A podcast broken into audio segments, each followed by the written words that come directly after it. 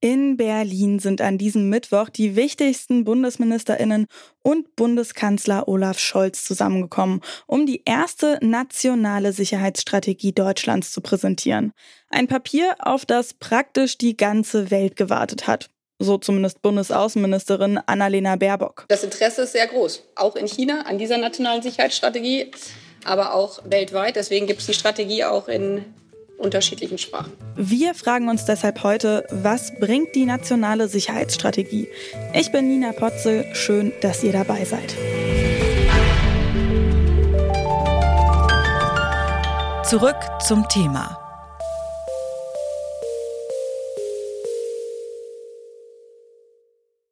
Zum ersten Mal in der Geschichte unseres Landes haben wir eine nationale Sicherheitsstrategie für die Bundesrepublik Deutschland erarbeitet. Mit diesen Worten hat Bundeskanzler Olaf Scholz die Pressekonferenz zur nationalen Sicherheitsstrategie eröffnet. Lange ist um das Papier gerungen worden. Ursprünglich sollte die Strategie schon im Februar bei der Münchner Sicherheitskonferenz präsentiert werden. Das ist allerdings an Differenzen innerhalb der Koalition, aber auch zwischen Bund und Ländern gescheitert. Nun ist die Strategie präsentiert worden. Und sie ist laut Ampel mehr als nur ein Haufen Papier. Das ist kein Haufen Papier, weil sich die Bundesregierung erstmalig im 75. Jahr des Bestehens der Bundesrepublik eine nationale Sicherheitsstrategie gegeben hat. Das haben viele Fachexperten daran äh, mitgewirkt, unter anderem auch äh, Parlamentarier, die in Brainstorming-Aktionen ihre Gedanken dazu mit beigetragen haben. Das sagt Ulrich Lechte, außenpolitischer Sprecher der FDP-Bundestagsfraktion. Vor der nationalen Sicherheitsstrategie hat es das Weißbuch des Verteidigungsministeriums aus dem Jahr 2016 gegeben, das oberste sicherheits- und verteidigungspolitische Grundlagendokument der Bundesregierung. Damals hat ein großer Fokus auf der Bundeswehr gelegen. Das ist nun anders. Zum ersten Mal werden alle inneren und äußeren Sicherheitsbedrohungen berücksichtigt, ob militärische Angriffe, Cyberangriffe oder der Klimawandel. Dafür verantwortlich sind die einzelnen Ministerien. Es gibt nämlich keinen nationalen Sicherheitsrat, der die Umsetzung übernehmen soll. Dass es nun keinen solchen Sicherheitsrat geben soll, wird vielseitig kritisiert. Doch die Ampelkoalition erklärt, es gibt schon ein Sicherheitskabinett und einen Bundessicherheitsrat. Da braucht es kein weiteres Gremium. Für FDP-Außenpolitiker Ulrich Lechte ist klar, die Strategie kann auch ohne einen Extrarat große Wirkung erzielen. Weil wir ja bisher auch Außenpolitik gut gemacht haben. Jetzt liegt es also in der Verantwortung der Ministerien, Sicherheit in ihren Bereichen mitzudenken. Also die Ministerien haben ja jetzt alle daran mitgearbeitet und ähm, auch es sind klare Aufträge drin in der nationalen Sicherheitsstrategie. Es wird dort ja auch über Cybersicherheit und die Frage von Katastrophenschutz kurz gesprochen. Das sind klare innenpolitische Themen, auch in Verantwortung der Länder. Es wird hauptsächlich im vorderen Teil über unsere außenpolitische Verwurzelung gesprochen. Es gibt auch entsprechende Aufträge, die dann der Bundestag umzusetzen hat, wenn es um Grundgesetzänderungen geht oder wenn es um haushaltspolitische Maßnahmen geht. Ähm, einer der zentralen Punkte ist ja zum Beispiel, dass das Zwei-Prozent-Ziel der NATO dort drin festgeschrieben wurde und das jetzt auch erstmalig klar und deutlich gemacht wurde, dass die 100 äh, Milliarden Sondervermögen mit einberechnet werden in dem Zeitraum des Laufes dieses äh, Sondervermögens in die Berechnung unseres Beitrags im Rahmen der Verteidigung bei der NATO mit den zwei Prozent. Und ich finde auch, das ist äh, sehr gelungen. Aber gerade wenn es um die haushaltspolitischen Maßnahmen geht, da kommt Kritik aus der Opposition. Also zunächst ist sehr positiv, dass es die nationale Sicherheitsstrategie gibt. Aber es ist völlig unklar, wie das haushalterisch gelöst werden soll. Denn der Bundesfinanzminister hat bei der Veröffentlichung sehr klar gesagt, es gibt keine zusätzlichen Finanzmittel. Damit verwaltet die Strategie quasi das Existierende. So Roderich Kiesewetter, Mitglied des Bundestags für die CDU und Obmann im Auswärtigen Ausschuss des Bundestags. Ulrich Lechte von der FDP sieht kein Problem bei der Finanzierung. Das stimmt ja ähm, vielleicht aus Oppositionssicht, aber nicht aus Regierungssicht. Wir sind ja ständig damit beschäftigt, äh, darüber zu ringen, wie wir die ukrainischen Hilfen zum Beispiel finanzieren, zum Beispiel Europäische Friedensfazilität, wo dann äh, Deutschland auch wieder mit entsprechenden Zusatzbeiträgen dabei ist. Wir sind der zweitgrößte Geber innerhalb des Systems der Vereinten Nationen. Wir haben äh, mit den 100 Milliarden Sondervermögen klar und deutlich gemacht, dass wir unserer Verantwortung innerhalb der NATO so schnell als möglich jetzt gerecht werden wollen. Das war den Koalitionen vorher nie gelungen. Doch Roderich Kiesewetter von der CDU kritisiert auch, dass in dem Strategiepapier kaum über notwendige Reserven gesprochen wird. Es wird das Ehrenamt gelobt, aber es wird nichts über eine zivile Reserve im Bereich Katastrophenschutz oder für die Unterstützung der Bundeswehr im Bereich der militärischen Reserve gesprochen.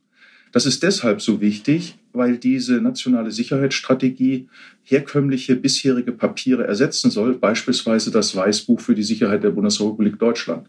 Und aus diesem Weißbuch wurde dann früher die Fähigkeiten der Bundeswehr abgeleitet und die Konzeption der Bundeswehr. Das entfällt jetzt, weil die nationale Sicherheitsstrategie das Dachdokument für die Konzeption der Bundeswehr und das Fähigkeitsprofil wird. Diese nationale Sicherheitsstrategie wird nur funktionieren, wenn wir sie europäisch und transatlantisch verankern. In der nationalen Sicherheitsstrategie ist ein großer Abschnitt der Außenpolitik gewidmet. Darin heißt es, Deutschland trägt in Europa und international besondere Verantwortung für Frieden, Sicherheit, Wohlstand und Stabilität sowie einen nachhaltigen Umgang mit unseren Lebensgrundlagen. Direkt angesprochen wird da etwa die Zusammenarbeit mit Frankreich und den USA, aber auch mit Israel. Für Roderich Kiesewetter von der CDU reicht das aber nicht aus.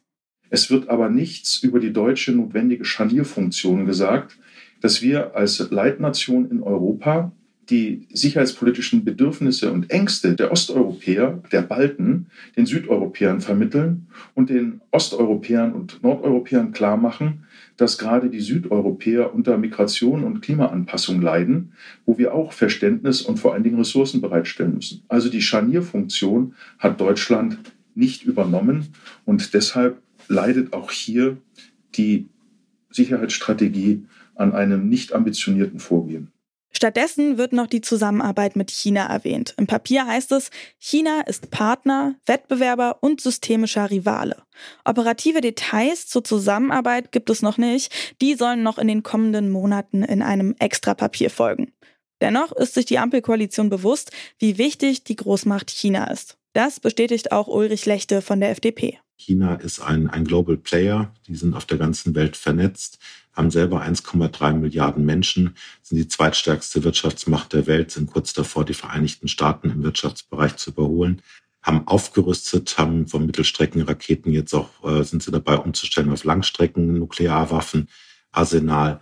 Das ist ein Player, mit dem wir zusammenarbeiten müssen. Und wir dürfen nicht übersehen, ohne China ist zum Beispiel Pariser Klimakonvention, die Umsetzung im Kampf um den Klimawandel, der ja auch klar in der nationalen Sicherheitsstrategie benannt wird, nicht machbar. Deswegen müssen wir mit China in einigen Bereichen partnerschaftlich zusammenarbeiten. So die Sicht der Regierung. Am Ende bleibt aber die Frage, ist mit der nationalen Sicherheitsstrategie nun die militärische und sicherheitspolitische Zeitenwende geschafft? Also ich würde sagen, dass die Zeitenwende noch eine Zeit lang in Anspruch nehmen wird. Aber ich denke mal, geistig ist die Zeitenwende in der nationalen Sicherheitsstrategie umgesetzt. Und jetzt gilt es für alle Akteure äh, auf Bundes-, Länder- und kommunaler Ebene, das dann auch entsprechend umzusetzen.